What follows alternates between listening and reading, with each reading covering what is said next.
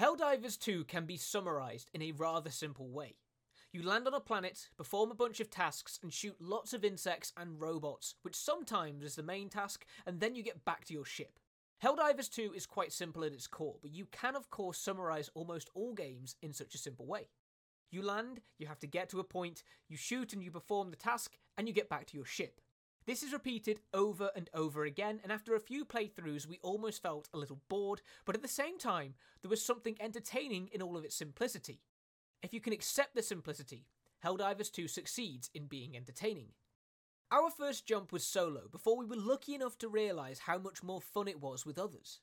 As well as the simple realization that this is indeed how it should be experienced, we also realised how the missions take on a completely different feel with allies.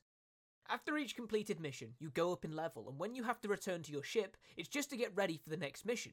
Via a map, you choose which planet you want to visit. It also shows how close to victory you are, which is a group effort by all the players in Helldivers 2. The selection of planets here at release is slightly too little, although they are quite varied and offer some different missions. In one, for example, we fought against robots, and with the difficulty level turned up, and there was a lot more tension than during our initial battles. Here, every shot and grenade became important, and since both ammunition, grenades, and the stim packs are limited in number, it is important to use what you have until you find breathing space to push the sequence to cool down some new supplies. These ordinances you can cool down are used quite frequently, and even if they have a short cooldown before they can be used again, we would have preferred that they were limited a bit more.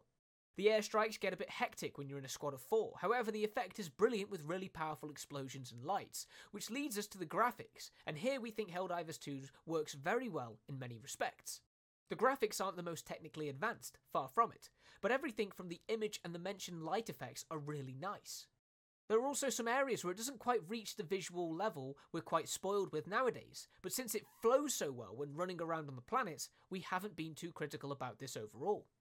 The soundtrack also adds a great atmosphere, and the sound effects are well paced. All in all, it's not world class on the technical side, but it's definitely good. While we appreciate Helldivers 2 as it is, we feel like it could have been fleshed out a bit more. The ship you return to feels rather unused, the game's lore is rather thin, and even though we don't demand that you fill it to the brim with activities and other things, the feeling of a full scale war going on could have been enhanced. Some extra rooms on your ship with some NPCs with dialogue that changes depending on your progression. It would have taken very little to make Helldivers 2 feel deeper. We also don't like the simple fact that you have to be online all the time, even if you intend to go alone. Something that really speaks in favour of Helldivers 2 is the fact that it will evolve and new things will be added. Still, as it is now, it is an entertaining action spectacle that is definitely best when played with others. Despite the repetitiveness, we've had a lot of fun with it, and we look forward to diving into new planets to save humanity.